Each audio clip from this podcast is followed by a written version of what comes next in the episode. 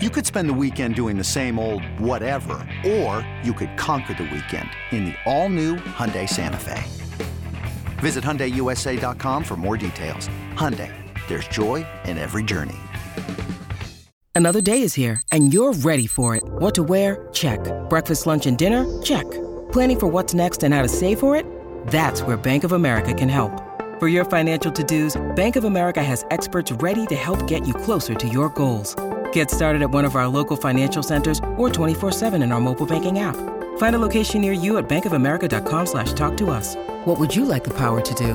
Mobile banking requires downloading the app and is only available for select devices. Message and data rates may apply. Bank of America and a member FDIC. With threats to our nation waiting around every corner, adaptability is more important than ever. When conditions change without notice, quick strategic thinking is crucial. And with obstacles consistently impending, determination is essential in overcoming them. It's this willingness, decisiveness, and resilience that sets Marines apart. With our fighting spirit, we don't just fight battles, we win them. Marines are the constant our nation counts on to fight the unknown. And through adaptable problem solving, we do just that. Learn more at marines.com. What's going on, everybody? Khari Thompson back with you for First and Foxborough for the first time in about two weeks or so. I was taking a little vacation taking a break from podcasting and writing, trying to get away from it all. Hope I didn't miss anything too important.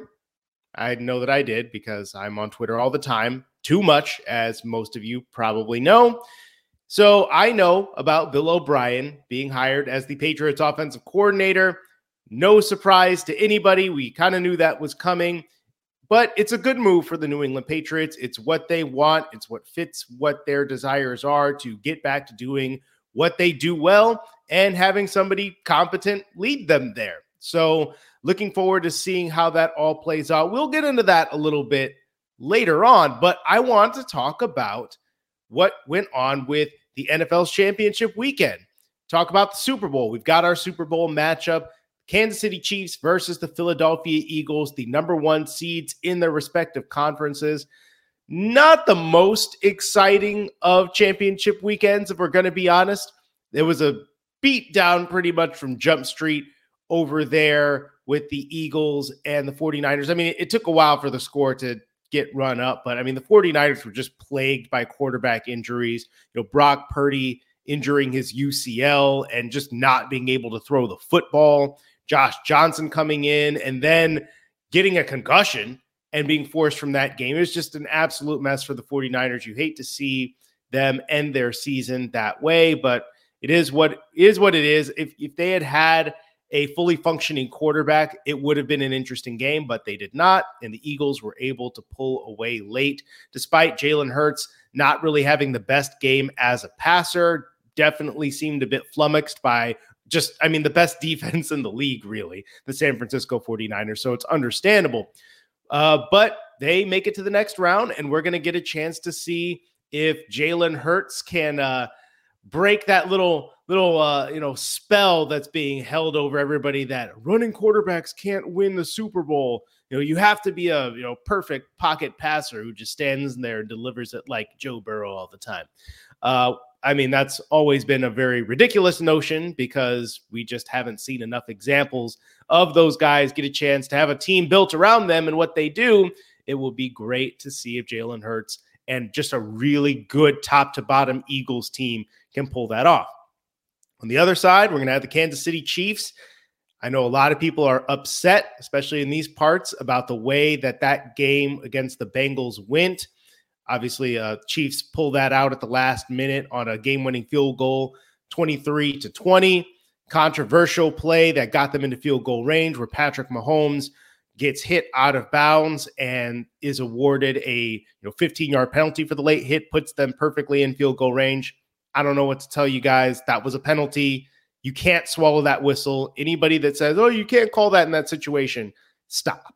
Absolutely just stop. That's a moronic thing to say. The dude was clearly, clearly out of bounds. And I don't care about what was called or wasn't called in other other playoff games or, or what have you. Look, I'm sorry. That's a penalty. And if it wasn't called at other times, that's because the refs didn't do their job in those other times. So you don't fault you know, the, the Chiefs or Patrick Mahomes and be like, oh, well, you didn't call it that one time when you screwed up, so you can't call it now, especially when it's Patrick Mahomes. I'm sorry, it's Patrick Mahomes. You hit him out of bounds, they're going to call a penalty. Okay. So just just stop. Okay. Now, you want to have beef about some of the other penalties that were called or some of the right the Kansas City Chiefs getting five downs on one of those possessions where the refs come in, try to blow the play dead, and the play happens on a third and nine, and then the Chiefs get a chance to run another play. And then not only is there a, a sack that gets overturned, I mean, they they sack Mahomes, and then there's a holding penalty in the secondary, and it's like, oh my god, guys, like really, it it, it felt like it was clearly biased toward the Chiefs, and I mean the, the numbers don't lie. I mean, what the the Chiefs only had um like three or it was like somewhere between like three to five penalties called them. I, I can't remember the exact number off the top of my head. I think it, I think it was three penalties though, and then the Bengals had nine penalties for 71 yards called against them. So yes, the penalty disparity is huge. And there were a couple where you could say, "Hey, look, you know, why didn't they call holding on that on that run?" Though I've seen a number of very knowledgeable people who study offensive line play a lot say those are not holding penalties because you don't call holding penalties like that on rip moves, which is something I'm going to have to look into because hey, I'm always trying to learn. But if they say it's not a holding penalty, then I'm going to listen to that because I, I think that that's something that we don't always take into account. Um, you know, one guy getting arm barred across the head as they're just kind of running towards the quarterback. I mean, that's that's a different thing as opposed to somebody trying to rip underneath you and your arm is just up higher because it is, right? Um, and then also there's the fact that you could call holding on basically any play. Um, but look, still doesn't matter because you can't hit Patrick Mahomes out of bounds. Okay, you can't do it. Sorry. And I'm also sorry. Eli Eli Apple was holding all over the place. That that was a thing, and I also don't want to hear it. I'm not going to lie. I don't want to hear this idea that oh yeah, well the refs just completely gave the Chiefs the game. The Bengals could have made it not matter. Okay, they had the ball. Two minutes left. Joe Burrow converted a third down, like a third and 16, whatever it was. They had the ball. They had control. They could have won that game, and they didn't. I'm look, the Bengals did not deserve to win that game.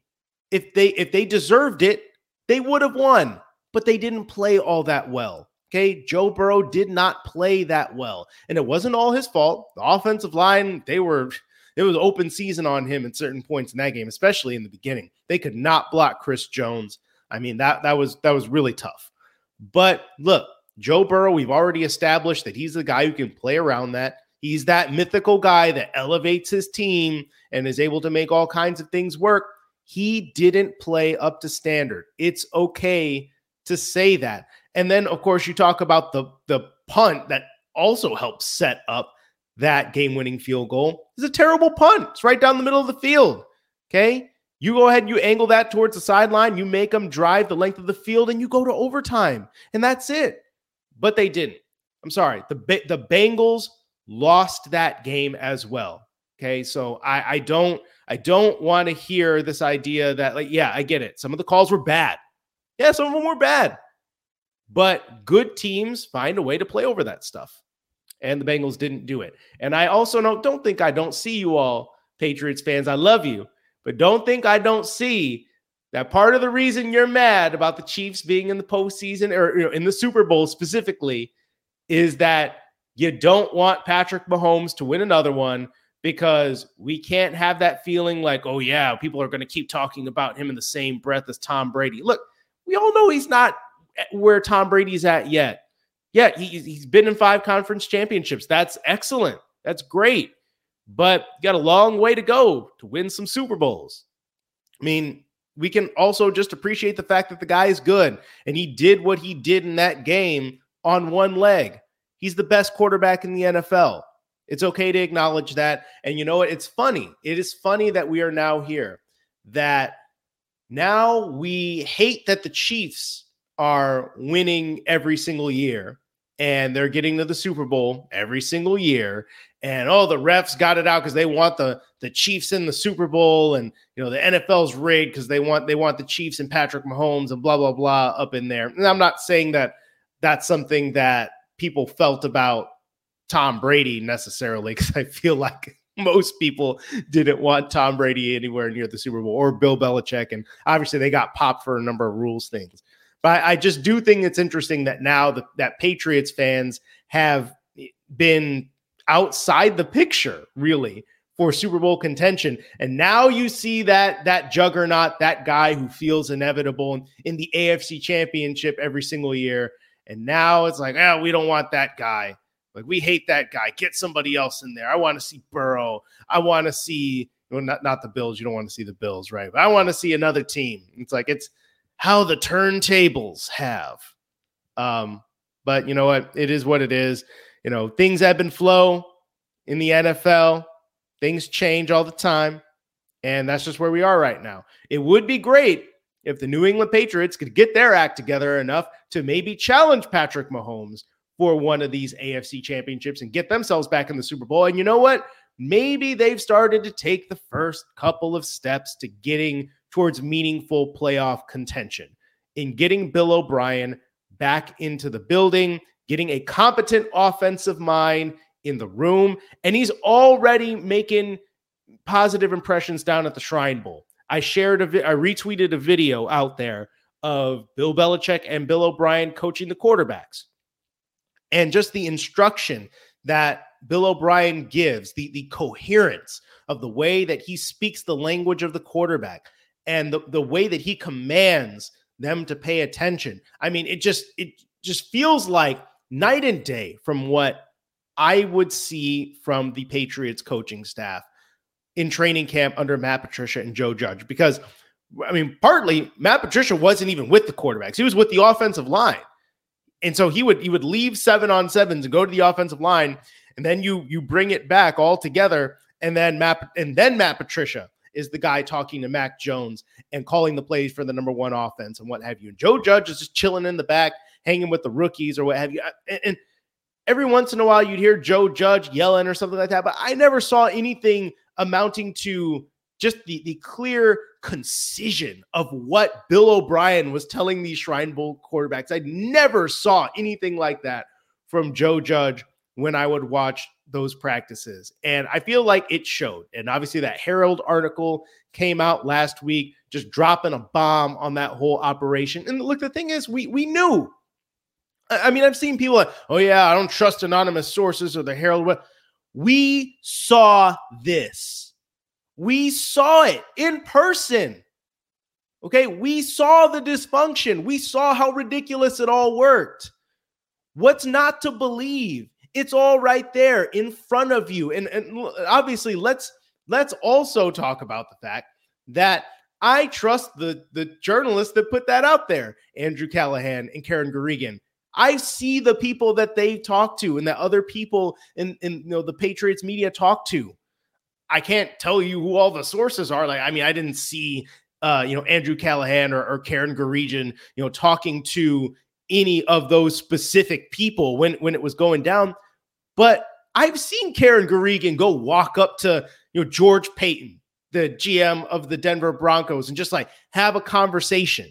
I've seen Ivan Fears, you know, former Patriots running back coach, come up to her and treat her with, with love and respect, and and and they have a relationship. You think they're not talking to people who are meaningful?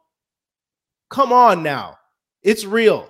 It's real. And and again, even if you don't like the the semantics of it and oh how many sources were there whatever i'm sorry it was all right there in front of you all they're doing is putting a couple players name or maybe not even players names but but nameless faceless quotes to it from people on the team around the team look some of that stuff is clearly coming from people on the team and one of them is definitely kendrick bourne and or trent brown Okay. I'm sorry. We know this. We know it.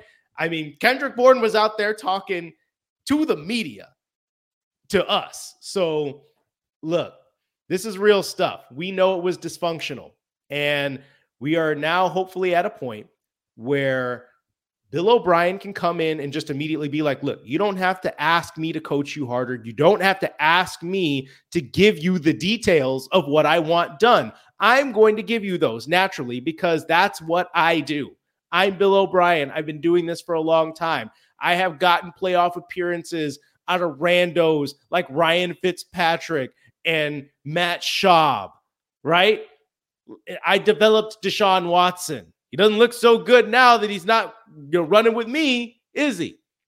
So I, I think that there's an there's an air of credibility about Bill O'Brien being in the room right now that you would hope carries over immediately that we that we notice immediately in spring practice. I think that we will be very interested to see that in person. But Bill O'Brien by himself is not going to make this operation suddenly, you know, a top 10 offense. That's not going to happen. They also need personnel. They need better players. And one of those better players they could be targeting is down at the Shrine Bowl, local product. Zay Flowers is out there turning heads and turning DBs around in circles. I mean, it is unfair for college defensive backs to have to try to cover that guy in one-on-one drills unless unless you're talking about like yeah i'm an elite corner from like bama or georgia like that's probably a match for him. But these other dudes down there at the shrine bowl that are just like yeah trying to elevate your draft stuff they can't run with that man. I mean he's wild.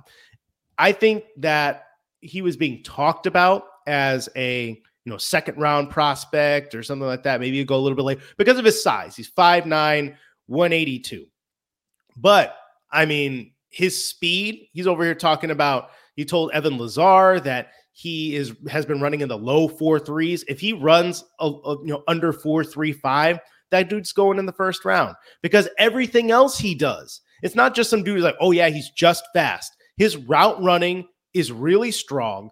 His just his short area quickness, his acceleration, the top end speed, the way that he moves is just so clinical. I love it. He's dangerous with the ball in his hands. He tracks the ball well down the field. And as I talked about with Eric Galko on the last episode that I put out uh, before heading on vacay, Eric Galko of the East West Shrine Bowl, he basically said, "Look, I mean." Uh, uh, amid him giving the comps like you know discount like Jaylen Waddle and stuff, he he brought up the fact that everybody knew when they played Boston College this last year that Zay Flowers is like the be all end all of what you have to stop. And Boston College would try to get him the ball every way possible. And that dude still got over a thousand yards and still balled out despite being the focal point of that offense and despite playing with a bunch of quarterbacks who kind of suck. So Zay Flowers, he's real. And the other thing is, there is precedent for first round receivers being that size. I mean, Chris Olave went, what he go, 11th overall last year? He's not big. He's not a big guy at all. And so, and then Jahan Dotson, this is an interesting case, right? So if you're looking at where the Patriots are, number 14 overall, Jahan Dotson went to the Washington Commanders last year at number 16 overall, 5'11, 183 pounds. So a little shorter than Zay, but around the same kind of weight, same sort of frame.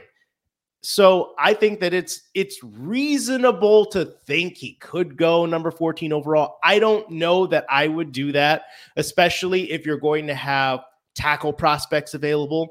Um, Peter Skoronski's not my favorite guy, uh, Peter Skoronski from from Northwestern, but if he's available at 14, I think that's a strong pick. If you have Broderick Jones from Georgia, he's a little bit more toolsy, so he might go earlier. But if he were to make it, because teams are kind of eh, on his experience, kind of only having one year as a, as a starter, then I would probably do that too. But if the Patriots wanted to do what they always do, get a little trade down action, you know, trade down a couple of spots and collect an extra pick later on, and then say you're at 18 to 20 or like 18 to 22, I don't know. That Zay Flowers pick might be looking pretty good right about there. I think that what he's been doing in front of them, uh, he's he's going to be on their board. He is going to be on their radar for the kind of guy that they want. They they selected him to be on the West squad with them so that they could get this look. So I think that Zay Flowers is going to be on their short list of prospects that they are going to be looking at in the first round. And if he were to ever make it into the second round, then they're trading up for him. I mean, they did it for Tyquan last year, and, and Zay Flowers is better than Tyquan Thornton. So I am fascinated to see what ends up happening with Zay Flowers. Would love to see him with the New England Patriots. I will be back with more throughout the week. And you know, as we get ready for the Super Bowl, as we get ready for you know, the Shrine Bowl games, the Senior Bowl game, the draft process, I'm back. We're going to do this. We're going to do this at least three times a week. I'm Khari Thompson. You're listening to First and Foxborough. Make sure you download, subscribe, listen on the free Audacy app, and wherever you get your podcasts. Peace out.